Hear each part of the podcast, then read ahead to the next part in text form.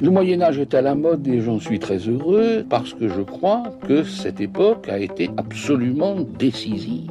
Je t'ai dit qu'elle soutenait sa thèse le 28 Une thèse euh, sur quoi? Les chevaliers paysans l'ont mis au lac de Paladru. Au lac de? Paladru Passion médiéviste, l'histoire médiévale vue par ceux qui l'étudient.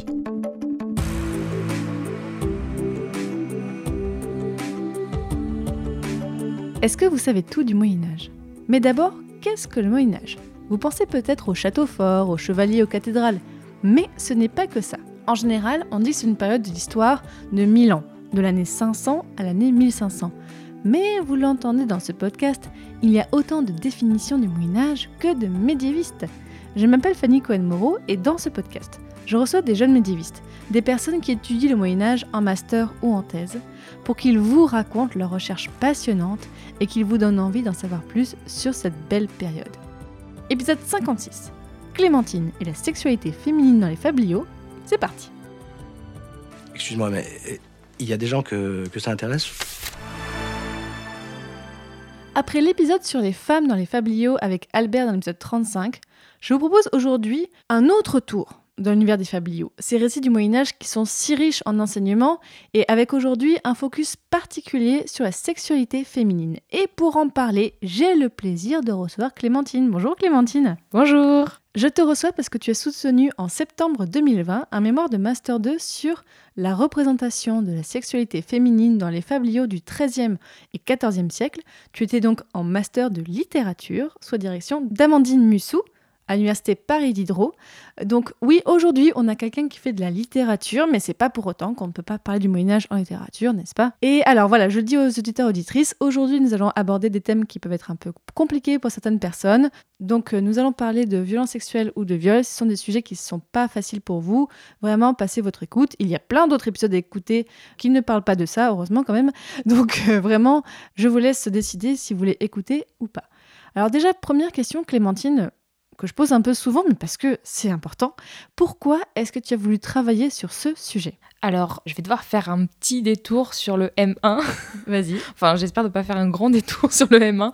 Pour le coup, j'ai travaillé euh, en M1 sur la tristesse dans l'œuvre de Chrétien de Troyes. C'est sur la fine à mort, sur euh, un corpus assez conséquent en M1. Et euh, dans ce mémoire, j'avais déjà un peu touché du bout du doigt la notion d'histoire du genre, puisque euh, les hommes ou les femmes pleuraient, ou en tout cas avaient euh, des émotions différentes dans l'œuvre de Chrétien de Troyes et avaient un rôle euh, vraiment différent entre les personnages, du coup les chevaliers et les damoiselles. Je m'étais vraiment rendu compte que d'étudier la littérature c'était cool, mais d'étudier la littérature avec le prisme de l'histoire, la croisée de plusieurs euh, chaires, c'était ultra intéressant et j'avais vraiment envie de retenter cette expérience euh, en M2. Et j'avais euh, justement un petit, euh, un petit ouvrage que j'avais acheté qui est juste sur la table, qui est les fabliaux érotiques. Donc Oui, j'ai le même, on m'a offert le même il y a quelques années. Exactement. Et donc je l'avais, je l'ai feuilleté et tout ça. Et je me suis dit, tiens, c'est rigolo parce que il y a vraiment écrit Fablio érotique sur euh, le livre. Quand on, lit l'introduction, euh, puisque quand on étudie les textes, on, lit sérieusement l'introduction, on, va très rapidement sur euh, la définition du genre. Et c'est c'est des textes à visée comique du Moyen Âge. Et en lisant les textes, je me disais, c'est bizarre parce que je trouve pas ça si comique. Et c'était un peu le point de départ de ma réflexion. J'en ai parlé avec ma prof, du coup avec ma directrice de mémoire, qui a d'abord été ma prof de licence. Et euh, j'ai parlé un petit peu de ce- cette gêne que j'avais à cet égard. Et en fait, ça a été le point de départ de ma réflexion. Et qu'est-ce que tu as voulu montrer dans ton mémoire?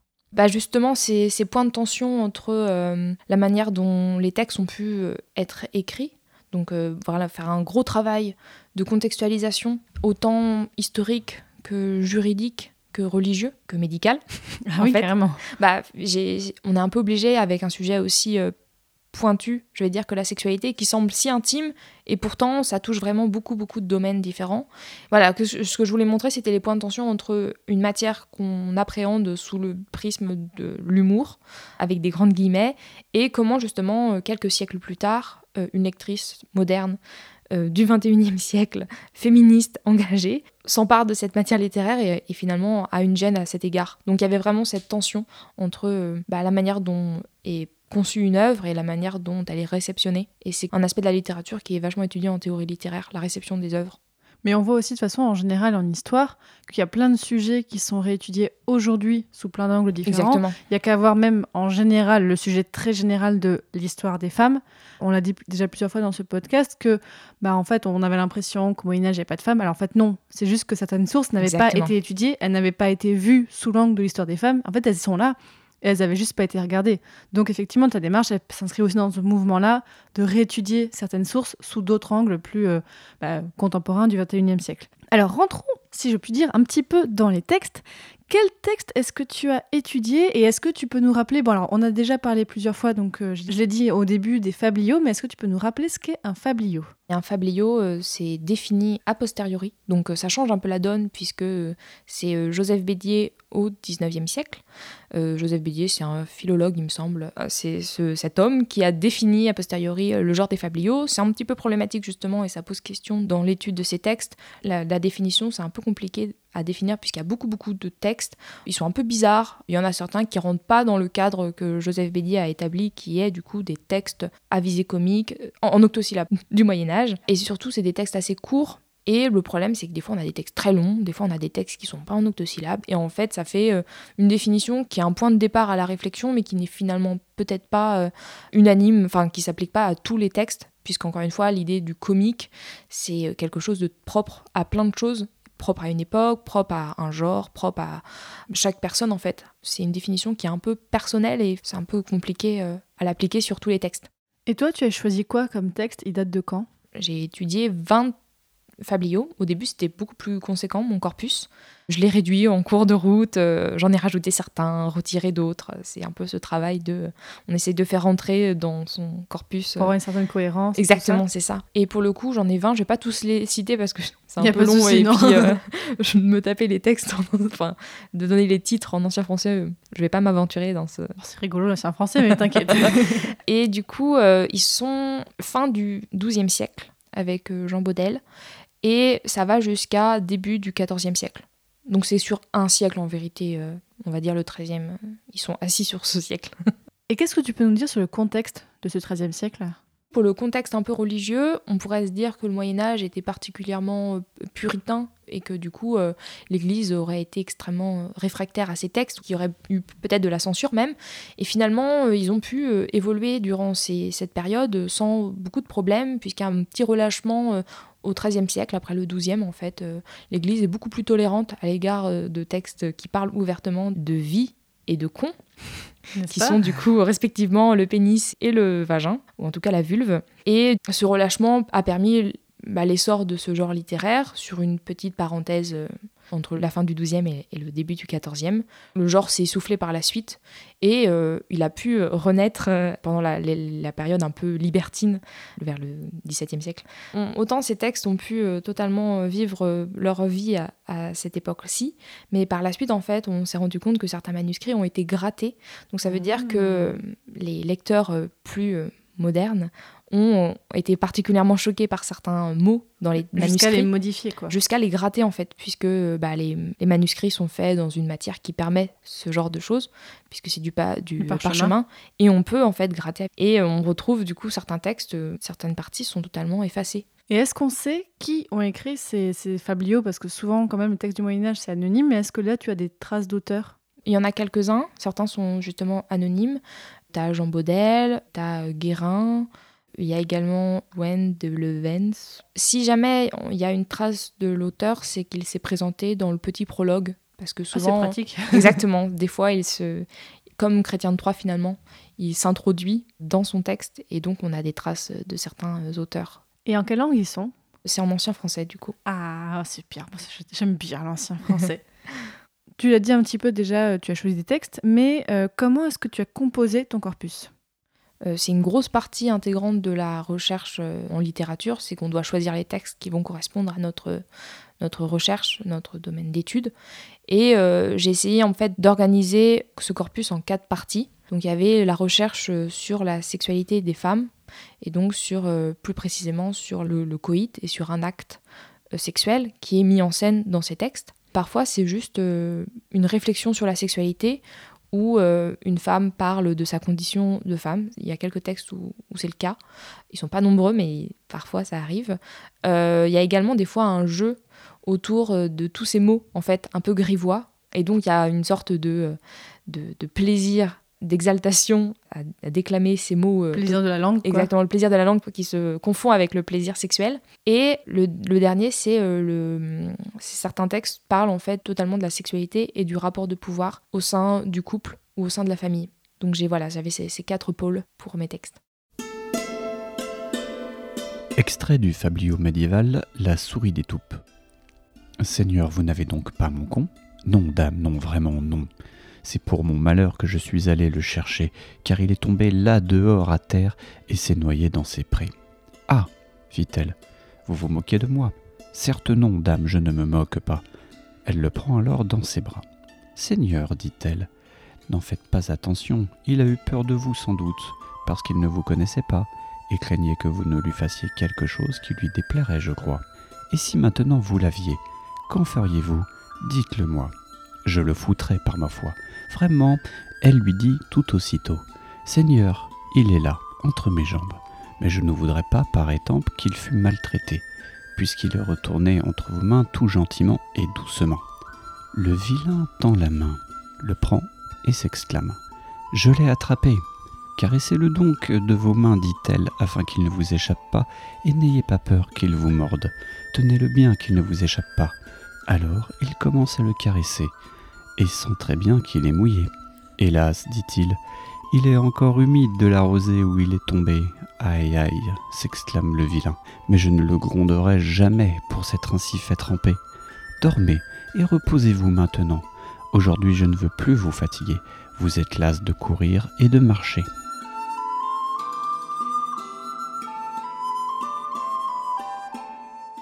Dans ton mémoire, tu as aussi étudié comment sont représentés le corps des femmes dans les fabliaux. Sous quel angle est-ce que tu as étudié ces représentations? Alors forcément, quand on parle de représentation, c'est notamment parce que ces corps n'ont pas été décrits par des femmes, mais ont été décrits par des hommes, et que leur place a une part plus ou moins importante dans le récit en fonction de la visée du texte quand on parle de ce corps, souvent c'est il y avait un objectif derrière de la part de l'auteur, puisque forcément la matière littéraire que manie un écrivain, il la modèle pour avoir, euh, il pense forcément au lecteur derrière ou au public, puisque la littérature médiévale est, est, particulièrement orale, donc il faut aussi penser à ça. Et dans un contexte en plus justement un peu grivois et comique, c'est important d'avoir cette réception directe entre euh, la personne qui va délivrer le message et le public qui va réagir presque instantanément. Il ne faut pas oublier cette dimension-là quand on étudie des textes du Moyen Âge. Et quand je me, suis constitué mon, corpus, je me suis bien rendu compte qu'il y avait à la fois une diversité en même temps, pas tellement, beaucoup de modèles, mais ça c'est assez fréquent euh, chez les personnages féminins. On a un peu cette euh, réplique, on a un peu un... Des archétypes. Exactement, assez peu de différence entre chaque personnage. Euh, ils sont presque interchangeables, d'ailleurs il y a souvent pas de nom, il n'y a pas de prénom pour euh, désigner ces jeunes filles, si c'est des jeunes filles ou des femmes d'ailleurs. Et voilà, on peut séparer euh, ces corps féminins en trois parties. On a les jeunes filles, avec une importance donnée à la description de leur corps, puisque euh, l'auteur met en avant en fait ce corps en transformation. Donc le fait justement qu'il y ait des poils pubiens qui arrivent, que la jeune fille bah, a un corps jeune encore, et pour le coup, il y a moins d'intérêt pour le corps féminin en âge de procréer. Du coup, euh, pour la femme mariée, on s'en moque un petit peu de son corps. Mais tiens, tiens. Puisque c'est plus un objet vraiment de, désir, mais c'est elle, cette fois-ci, qui désire les hommes. Et donc, il y a vraiment beaucoup plus de description du sexe masculin dans ces textes-ci. Et euh, il y a une très très petite partie euh, consacrée aux femmes d'âge mûr, qui sont, euh, comme vous pouvez l'imaginer, puisqu'on a des relents aujourd'hui très prégnants dans, toutes nos séries, films et tout ça, le corps de la femme mûre est particulièrement décrié, décrit avec beaucoup beaucoup de hargne et presque de dégoût. Donc on a un petit peu ce panel en fait qui représente les différentes étapes de la vie d'une femme finalement. D'ailleurs, je renvoie vers mon épisode 28 euh, avec euh, Charlotte Pichot. On avait parlé, alors on parlait pas du tout des fabliaux, on était plutôt dans tout ce qui était la justice. On avait parlé de la criminalisation du corps féminin au Moyen Âge, et là aussi on avait parlé de viol et tout ça. Donc euh, si ce sujet vous intéresse, n'hésitez pas à l'écouter cet épisode. Et au-delà du corps, Clémentine, comment est représentée la sexualité féminine dans les fabliaux? Est-ce que là aussi, on a, tu as relevé différentes catégories, si je puis dire? Globalement, on reste dans des relations euh, hétérosexuelles. En général, il y a assez peu de transgressions. C'est ce qu'évoque Bernard Ribémont. En fait, il, dit que on a l'impression que c'est des textes extrêmement subversifs. Finalement, on reste quand même dans une norme sexuelle particulièrement tolérée par l'Église. Les seules choses un petit peu justement intolérables pour la religion, c'est euh, les adultères assez fréquents, ou euh, bah, du coup la jeune pucelle qui est dépucelée alors que son rôle dans la société, c'est de rester vierge jusqu'au mariage. Donc en fait, on a ces tout petits tresseaux, mais globalement, on reste quand même dans une sexualité euh, assez normée et très, je vais dire classique, mais c'est un terme un peu pas idéal dans ce, dans ce cas de figure, mais on reste dans quelque chose de très toléré à l'époque. Et est-ce que cette sexualité, enfin la sexualité des femmes, a un rôle du point de vue de l'intrigue, du point de vue narratif dans ces fabliaux Exactement, exactement. Si la jeune fille, par exemple, est choisie dans certains fabliaux, c'est justement parce qu'elle a son seul rôle, c'est de rester vierge et qu'il y a un échec de, ce, de, bah, de, son, de son dessin, puisque la, la fin de ces textes, en général, la jeune fille est dépucelée par un jeune garçon qui des fois passe par là, des fois euh, est dans son lit inopinément. Bah mais il avait froid, il y a une couette. Exactement. Et donc en fait, euh, sa sexualité a, un rôle moteur dans l'action. L'utilisation de sa sexualité permet à, l'action d'avancer en fait. Et par exemple pour la, femme mariée, c'est souvent des adultères qui ont lieu. Et encore une fois, l'acte est bien moins central dans l'action, mais ce qui est important, c'est comment euh, elle va tromper son mari avec un curé, avec un autre homme qui passe par là ou avec son amant. Et donc, euh, encore une fois, l'acte répréhensible sert de moteur dans l'action. Et euh, autour de ça va s'ajouter plein d'éléments. Qu'est-ce qu'on a comme terme pour désigner la sexualité féminine et euh, même le corps féminin en général? Il y a un terme que j'emploie d'ailleurs dans, dans, mon mémoire en dernière partie, c'est lécheresse. Ça veut dire gourmande en fait mais ça a ce double sens d'à la fois pernicieux et on a ce côté gourmand. Donc ça s'applique autant à la nourriture qu'au sexe. Et c'est un terme qui est intéressant euh, à détricoter un petit peu, puisque justement, on est à la croisée de plusieurs, euh, à la fois la luxure et la gourmandise, donc euh, toujours dans le côté péché. mais sinon, il y a assez peu de termes. C'est d'ailleurs la, recherche de l'intitulé du mémoire, où justement on définit toutes les notions. J'ai longtemps un petit peu hésité entre sexualité, pornographie, érotisme, et on est obligé d'utiliser des mots a posteriori en fait par exemple, quand j'ai travaillé sur la tristesse, mon intitulé parlait de tristesse, mais le mot tristesse n'existait pas en ancien français. Il permettait d'englober beaucoup de notions, en fait. D'accord. Et pourquoi tu n'as pas utilisé justement euh, ce terme d'érotisation ou de pornographie dans ton mémoire? Alors, parce que l'érotisation avait une dimension extrêmement esthétique et que ça retirait totalement l'aspect grivois et comique que ces textes ont et qu'on ne peut pas prendre des textes euh, comme ça en fait en, retirant totalement cet aspect-là. D'ailleurs c'est pour ça que ce recueil euh, fablio-érotique est un petit peu voilà. Oui c'est pour attirer le, le lecteur en mode ça. Euh, viens viens il y a des choses érotiques mais en fait pas, pas, tant que ça il n'y a pas il y a pas comme on peut imaginer dans un film érotique je sais pas de, de mise en avant du corps pour exciter là c'est plus en fait le le récit, les situations un peu marrantes, enfin marrantes, avec des énormes guillemets, hein, bien sûr, qui peuvent attirer le lecteur, en fait, finalement. Oui, ça pourrait même être plutôt Fabio Grivois d'ailleurs. Mais euh, et pour le coup, pornographique, c'est parce que dans la, notion de pornographie, il y a vraiment cette envie de créer une réaction sexuelle chez le récepteur. Et là, c'est pas tout à fait le cas. On n'est pas dans une lecture solitaire en général au Moyen Âge. On est dans plutôt quelque chose de global et l'objectif de l'auteur n'est pas d'exciter le public, peut-être un petit peu indirectement, mais il y a plutôt cette envie de les faire réagir par le rire, et c'est d'ailleurs souvent explicité dans les prologues qui ont un rôle assez intéressant pour définir le genre et, voir un petit peu quelle, était leur visée. On a cette véritable volonté de certains auteurs de les éloigner de la douleur, euh, de la tristesse, et de les faire euh, profiter en fait d'un temps un peu rigolo en, en commun. quoi. Et pour désigner, on va dire, bon, la chose, et là c'est une référence à un autre podcast, euh, Les vrais sauront, non, ça fait un peu excluant quand même de dire ça comme ça, mais bon. Pour désigner bah, l'acte sexuel, est-ce que les auteurs utilisent des termes très précis ou alors est-ce qu'il y a des métaphores? On est encore une fois, tu vois, on ne peut pas forcément créer des, des cadres dans mm. lesquels on fait rentrer tous les textes. Il y en a toujours un ou deux qui s'échappent. c'est pour, ça que euh, c'est pour ça que c'est un genre un peu un, peu fourre-tout, un peu fourre-tout, un peu bizarre. Et du coup, des fois, en fait, euh, ça dépend de la visée que veut insuffler l'auteur.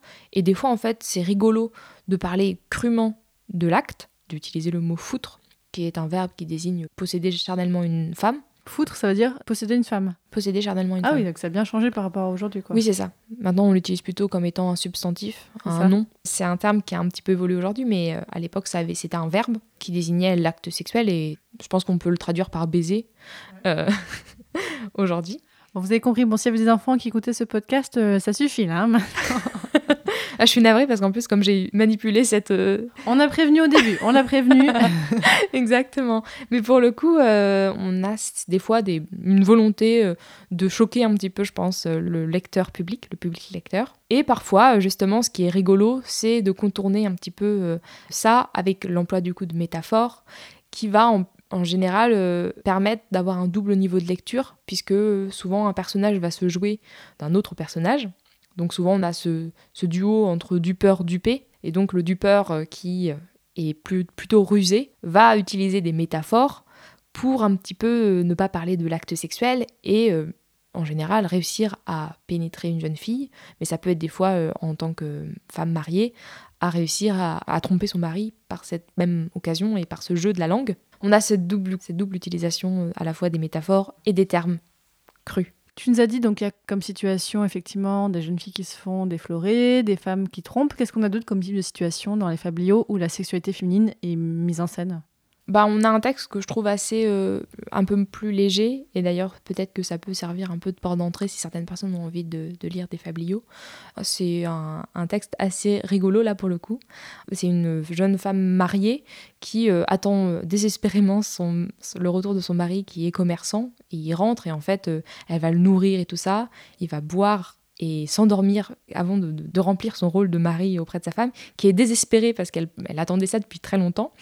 Et euh, du coup, elle va s'endormir et faire des rêves érotiques. Et ça, ça change un petit Ah. peu. C'est, euh, elle va faire des rêves érotiques où elle est dans un marché à pénis, où elle voit beaucoup de pénis partout avec une taille démesurée et tout ça. Là, pour le coup, c'est vraiment très drôle. Et elle en voit beaucoup, donc je pense qu'elle est excitée pendant son sommeil et tout ça. Et elle va en trouver un qui lui convient tout à fait, qui est particulièrement gros. Elle va essayer de l'acheter. Elle va taper pour marquer euh, du coup son achat auprès du commerçant qui va lui vendre ça. Et euh, au moment de taper, en fait, elle réveille son mari en lui tapant sur la tête. et euh, elle va raconter cette histoire à son mari en lui disant, bah, un petit peu gênée et tout ça. Et son mari lui dit, bah écoute, euh, je pense que là on en a un tout près. euh, et tout ça. Elle lui dit, oui, mais il n'est pas aussi gros que ceux que j'ai vus et tout ça. Donc il y a vraiment ce petit jeu. c'est c'est vraiment un, un texte un peu, un peu rigolo sur euh, une relation assez saine entre, dans le- au sein du couple. Et c'est quelque chose d'assez rare dans ces textes. Donc voilà, on a à la fois des fois un aperçu presque de tendresse entre deux amants et des fois des choses un peu plus violentes. Donc il n'y a pas vraiment de, de schéma classique, il y a vraiment de tout. Même des fois, on, a une exploration du corps commune entre le jeune homme et la jeune femme, dans des cas de dépucelage, où en fait c'est une, exploration de la jeune fille qui touche le corps du garçon et le garçon qui touche le corps de la jeune fille. Et on reste toujours dans des euh, rapports euh, de même âge en fait. On n'a pas de choses euh, particulièrement euh, problématiques. euh, on n'a pas de relation par exemple qu'on pourrait qualifier aujourd'hui de pédophile. Et c'est toujours des jeunes hommes avec des jeunes femmes.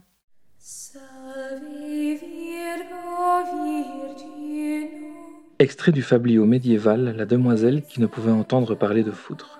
Dans la chambre de la demoiselle, qui était très avenante et très belle, elle avait la chair blanche comme une fleur d'aubépine. Si elle avait été fille de reine, elle aurait été belle à souhait. David lui met la main directement sur les seins et lui demande ce que c'est. Elle dit Ce sont mes seins, qui sont très blancs et beaux. Ils n'ont rien de laid ni de sale. Et David fait descendre sa main, droit au trou sous le ventre, là où le vie entre dans le corps. Puis il sent les poils qui poussaient. Ils étaient encore doux et tendres. Il tâte bien tout de sa main droite, puis demande ce que cela peut être. Ma foi, dit-elle, c'est mon pré, David, là où vous tâtez. Mais il n'est pas encore fleuri. Ma foi, dame, dit David, on n'y a pas encore planté d'herbe. Et qu'est-ce que c'est au milieu de ce pré, ce fossé doux et béant? C'est, dit-elle, ma fontaine qui n'a pas encore jailli. Et qu'est-ce que c'est juste après, dit David, dans ce lieu élevé? C'est le sonneur de corps qui la garde, dit la pucelle.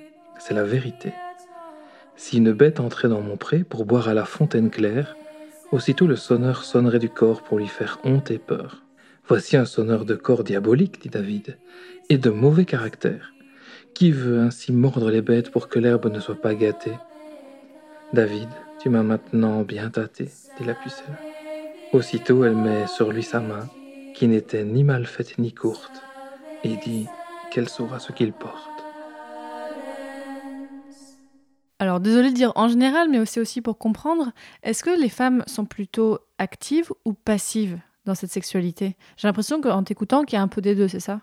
Oui, il y a un petit peu des deux. Il y a ce, moment de bascule justement au moment où la jeune fille euh, est mariée, puisque euh, au sein du couple, euh, en général, la femme mariée, dans ses textes, a un rôle bien plus actif. Quand elle est encore vierge, en fait, elle a ce rôle passif dans le texte c'est clairement défini en général dans ces textes, puisqu'il y a justement, on parlait des métaphores tout à l'heure, mais il y a tout un univers autour des métaphores qui vont désigner son, son corps et plus précisément son sexe. Et c'est dans ces cas-là des métaphores assez euh, passives et euh, florales, par exemple. Des prés, des fleurs. On a tout un univers un peu bucolique.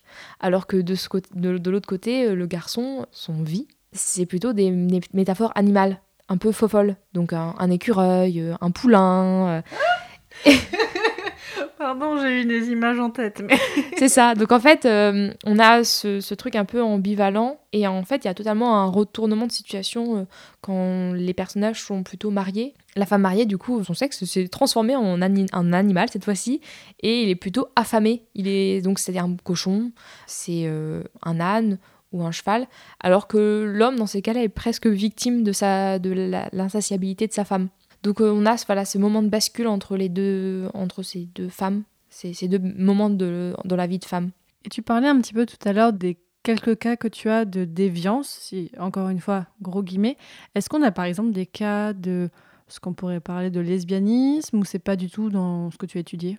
Alors, il n'y en a pas parce que justement, c'est pas du tout toléré par l'Église et je pense que ça aurait posé particulièrement problème. Et d'ailleurs, euh, je me suis appuyée sur euh, l'étude d'autres textes à côté qui permettaient en fait d'avoir une accroche historique et euh, juridique et religieuse en fait, et notamment des pénitentiels qui sont des textes rédigés à l'intention de l'Église pour en fait dispenser la, pénitence. C'est notamment le Corrector Siwe Medicus de Bouchard des qui a été rédigé au. Pas de Worms Worms, peut-être. Et du coup, il a été rédigé au XIe siècle. Et dedans, il y a beaucoup, beaucoup d'informations sur ce qui était toléré et non toléré par l'Église, mais plutôt non toléré d'ailleurs, et la, et la pénitence qu'encourait la personne qui faisait euh, les actes répréhensibles. Oui, en fait, ce texte, il est. c'est enfin, vraiment, auditeur, auditrice, je vous mettrai le lien si vous voulez dans la description de l'épisode parce que c'est fou comme c'est précis. Parfois, il y a, voilà, en gros, quelle punition donner à un pénitent en fonction de ce qu'il a fait. Et parfois, il y a tellement de détails. C'est voilà. Euh, je vous avais fait un épisode sur les normes sexuelles au, Moyen Âge. C'était l'épisode 30 euh, avec Sophie Leclerc aussi. Bon, où on en parle un petit peu. Donc là, c'est vraiment là, nous aujourd'hui, on parle du XIIIe siècle, mais au, Moyen Âge, effectivement. Donc ce texte s'est inscrit, mais pas que. Mais voilà, c'était assez drôle parfois de voir comment ces prêtres savaient des choses très très très très précises quand même euh, sur le sexe. Et en fait, on se demande dans une certaine mesure, est-ce qu'il donnait pas des idées en fait avec je ces textes-là je, je, crois d'ailleurs qu'il a été plus ou moins supprimé par la suite pour ces raisons-là, en fait, c'est qu'il donnait de mauvaises idées aux, fidèles. on, peut on peut faire ça, c'est physique? Waouh, ok. Exactement. Bon, alors un petit peu moins drôle. Euh, dans ton mémoire, Clémentine aussi, tu relèves comment le viol est mis en scène donc dans ces fabliaux. Et aussi, ce que je trouvais très intéressant dans ton mémoire, c'est que tu analyses avec donc une vision contemporaine et féministe de ces fabliaux. Et c'est aussi intéressant de voir que cette façon d'érotiser le viol, de un peu minimiser aussi le viol, se retrouve jusqu'à de nos jours. Exactement. On retrouve un peu des modèles d'érotisation qu'on a aujourd'hui dans toutes nos œuvres de fiction, que ce soit au cinéma ou dans les séries télé. Et en fait, l'érotisation dans ces textes passe essentiellement sur euh, l'humour, pas par l'humour en fait, parce que si on rigole, c'est beaucoup moins grave. Mais on rigole des femmes, quoi. On rigole aux dépens des femmes, exactement. Et pour le coup, l'érotisation dans ces textes passe essentiellement sur euh, la femme qui prend du plaisir. Donc en fait, quand la femme subit ce qu'aujourd'hui on considérait comme étant un viol, parce que le terme n'est jamais utilisé en fait dans ces textes, euh, on n'a pas le mot euh, rapt, on n'a pas tous ces termes-là qui font référence euh, d'un point de vue juridique au viol. On, disait rapt au Moyen Âge pour parler de viol, effectivement. Et d'ailleurs, en fait, le problème c'est que ces textes ne pourront jamais être définis à cette, à cette époque comme étant problématiques à cet égard, puisque dans la notion de rapt ou même de viol, il y a la notion de violence. Et souvent, elle est assez atténuée parce que la jeune femme, qui au début est réticente, finalement prend du plaisir et l'auteur euh, le met bien en avant. Et euh, le fait de pas avoir, euh, d'avoir choisi ces termes en fait, permet de totalement rendre l'acte euh, toléré et de pas faire de lui un acte répréhensible et puni par la loi, parce qu'à l'époque, euh, ce qui était considéré comme un viol était puni par la loi. Par contre, il fallait pouvoir le prouver, ce qui n'était pas toujours évident. Concernant du coup la notion et les termes donnés à cette agression sexuelle, elle a évolué au cours du temps, et moi, ça a été une grosse partie du coup de mon travail. Et je vous renvoie euh, au texte de Georges Vigarello qui s'appelle L'histoire du viol, qui parle en fait de toute cette histoire et qui parle de l'évolution, de comment en fait a été définie au cours de- des siècles cette notion d'un point de vue juridique, mais pas que. Et euh, donc une grande partie de mon travail a, consisté à euh, regarder cette évolution et comprendre en fait à quel point l'actualité et tout ce qui a évolué dans la société a permis de voir avec un regard neuf ces textes. Puisque pendant très longtemps, euh, puisque c'était étudié par des hommes, que c'était lu souvent, je pense, par des hommes, puisque bah, les femmes ont souvent été euh, éloignées euh, des livres qui pouvaient les Même pervertir. de, de l'alphabétisation parfois en général. Exactement, euh, ouais. exactement. Mais j'imagine que des textes comme ceux-là, euh, on les mettait sur une étagère très haute, quoi. et pour le coup, en fait, on, je me suis intéressée à la réception, comme je l'avais évoqué au tout début. C'est très intéressant, en fait, cette partie-là, puisque comment on appréhende ces textes sans risquer l'anachronisme qui est apparemment la bête noire de tout, de tout chercheur.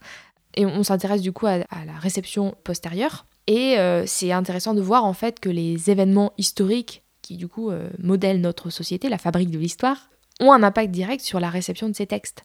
Puisque euh, 1970, on sait que les, les 70s ont été particulièrement importantes dans la libération de la sexualité des femmes. Et à partir de cette époque, en fait, c'est la première fois où je vois l'occurrence du terme viol dans des textes qui sont des, textes théoriques sur les fabliaux et employés par une femme. Donc euh, en fait, je pense qu'on peut vraiment aussi euh, regarder cette, euh, cette évolution en fait de réception de ce genre littéraire qui est tout aussi intéressant puisque finalement il, il donne un aperçu de la société et de comment on, on considère la littérature et cette matière littéraire qui n'est jamais finalement ancrée à une seule époque. Elle vit avec, euh, avec nous en fait.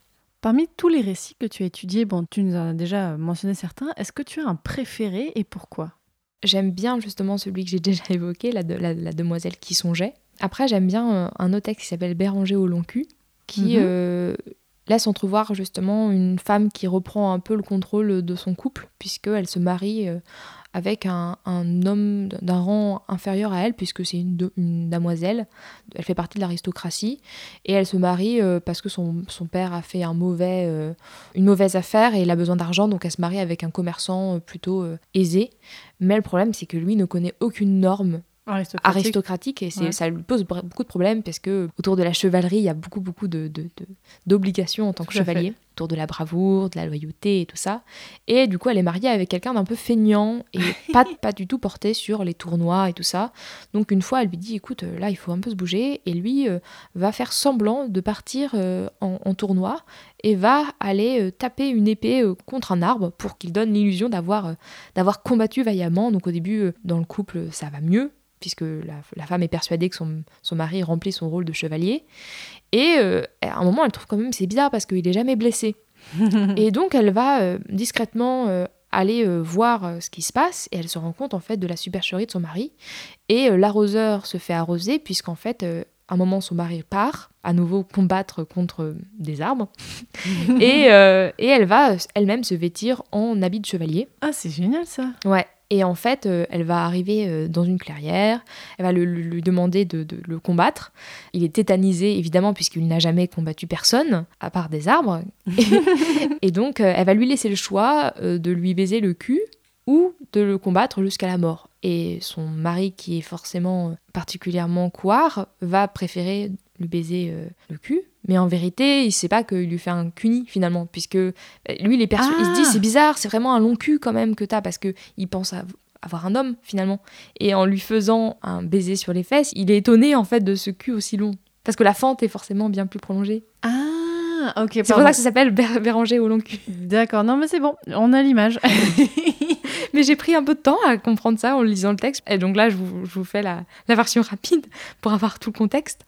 Bah, du coup, il est très honteux. Elle, elle rentre chez eux. Elle va coucher avec son amant, ce qui est assez rare, encore une fois, qui est... euh, ah ouais. Ouais, elle va coucher avec son amant et cette fois-ci, on a cette seule occurrence où euh, c'est elle qui va avoir ce rôle actif dans le couple. Et en fait, lui il va arriver dans la, dans la chambre euh, parce qu'il est, il sait pas que c'est sa femme en fait qui l'a combattu, enfin, Ouais. entre guillemets. Et il va vouloir être ré- réconforté. et il va se rendre compte qu'elle est avec son amant dans le lit et elle va lui fermer son caquet en lui disant euh, Je sais ce que vous avez fait avec Béranger. Et lui, il est forcément euh, extrêmement honteux. Et c'est l'un des seuls textes où il y a ce truc un peu rigolo autour de- du couple avec la femme qui est finalement euh, vainqueur. Parce que Ouais, elle y a trouvé son compte en fait. Exactement.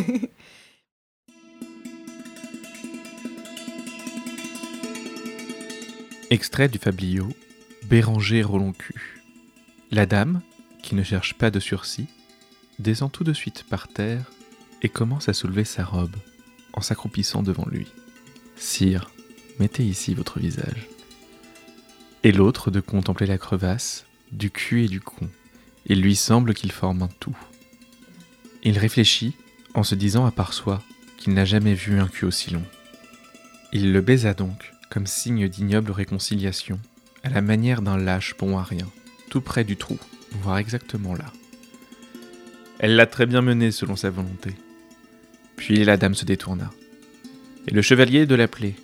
Sire, dites-moi votre nom, et puis allez-vous-en, en toute tranquillité. Vassal, mon nom ne vous sera pas caché. Jamais un tel nom ne fut entendu. Il ne vient pas de mes parents. J'ai nom Béranger au long cul, qui fait honte à tous ses couards. De cette manière, elle fit reconnaître sa supériorité et s'en alla chez elle.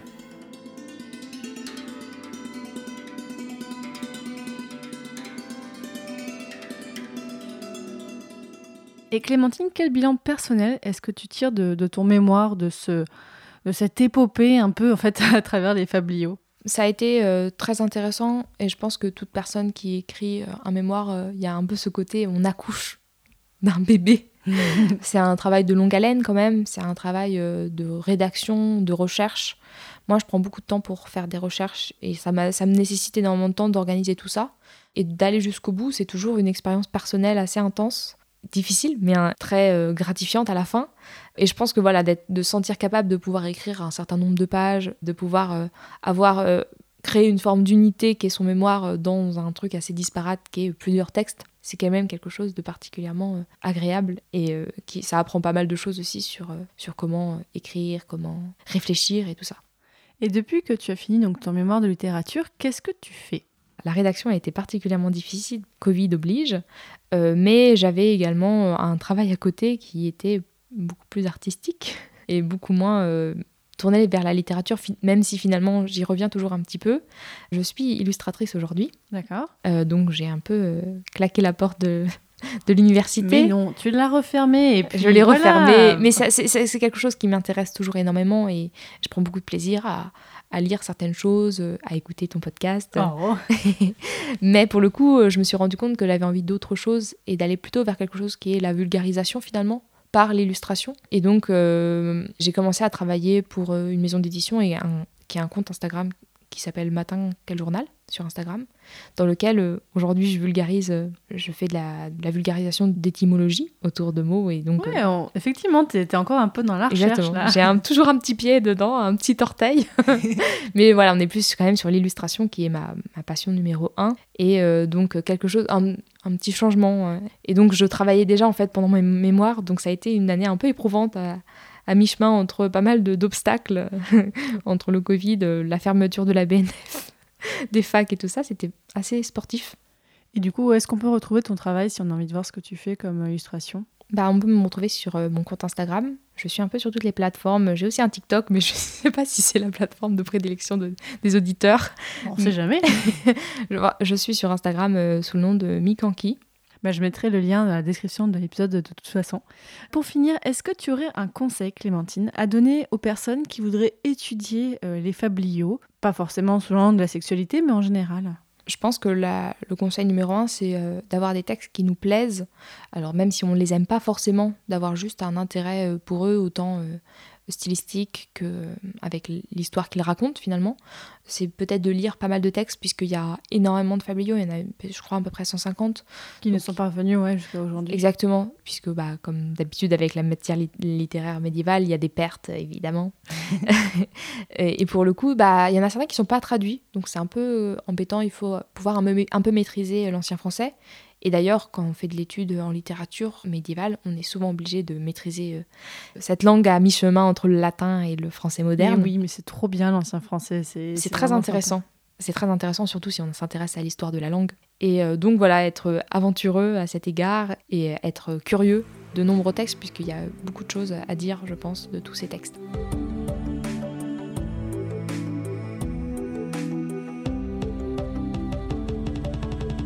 Désormais, chers auditeurs et auditrices, vous en savez encore plus sur les fabliaux et sur la représentation de la sexualité féminine dans ces fabliaux. Donc merci beaucoup Clémentine pour tout ce que tu nous as raconté. Bon, bonne continuation euh, pour la suite. Bah surtout merci à toi de m'avoir reçu, c'était super. Ben oui. Et voilà, comme je vous l'ai dit au cours de l'épisode, en fait cet épisode d'aujourd'hui est un peu à la croisée entre plein d'autres épisodes que j'ai fait. Donc on avait l'épisode 35 sur les fabliaux avec Albert. Vous aviez alors l'épisode 28 sur la criminalisation du corps féminin au Moyen Âge avec Charlotte Pichot. Et vous aviez l'épisode 30 sur les normes sexuelles au Haut Moyen Âge avec Sophie Leclerc. Donc voilà, je vous mettrai bien sûr tout le lien en description de l'épisode. N'hésitez pas à les écouter si ça vous plaît, mais n'hésitez pas aussi parce que voilà, hein, à écouter tous les autres épisodes de Passion médiéviste. Je commence à avoir traité euh, pas mal de choses, pas mal d'angles. Dans l'épisode précédent, on a parlé de philosophie, de comment se transmettre les savoirs au Moyen Âge, c'était passionnant. Et j'ai aussi plein d'autres formats sur plein d'autres façons pour vous communiquer et pour vous transmettre le goût du Moyen Âge. N'hésitez pas à écouter aussi mes autres podcasts parce que je fais d'autres podcasts sur l'histoire, donc Passion moderniste sur l'histoire moderne et Passion antiquité, c'est un petit peu le, petit dernier sur les antiquités, euh, sur, plein d'aspects différents. Et si vous voulez soutenir Passion médiéviste et tous les autres podcasts, vous pouvez me soutenir. Alors désormais, je ne passe plus par Tipeee, mais par d'autres plateformes. Je vous ai mis toutes les informations sur passionmédiéviste.fr slash soutenir. Oui, c'est tout simple, hein passionmédiéviste.fr slash soutenir. Donc maintenant, je passe plutôt par PayPal ou Patreon. Mais sinon, vous pouvez me donner bah, la somme que vous voulez, quelques euros par mois ou plus. Que ce soit d'ailleurs mensuellement ou ponctuellement, ça me fera toujours très plaisir. Parce que voilà, ça me permet de développer les podcasts, les épisodes. Et ça me permet de rémunérer les personnes qui travaillent pour moi pour les podcasts que ce soit de temps en temps Jonathan pour le montage des épisodes, Dean ou Uvat. Pour cet épisode, c'est Uvat qui a fait l'illustration de cet épisode. Et j'ai aussi depuis quelques temps Ilan qui travaille pour moi, que vous avez pu entendre si vous écoutez les super joutes royales. Et Ilan, vous avez pu l'entendre dans cet épisode parce qu'il faisait une lecture. Il n'était pas le seul. Je tiens aussi à remercier Simon du podcast Déconstruction et Winston du podcast Pod Trésor et Backlog pour avoir donné leur belle voix pour lire quelques extraits de Fablio. Et dans le prochain épisode, nous parlerons d'un tout autre sujet, les Juifs de Castille. Salut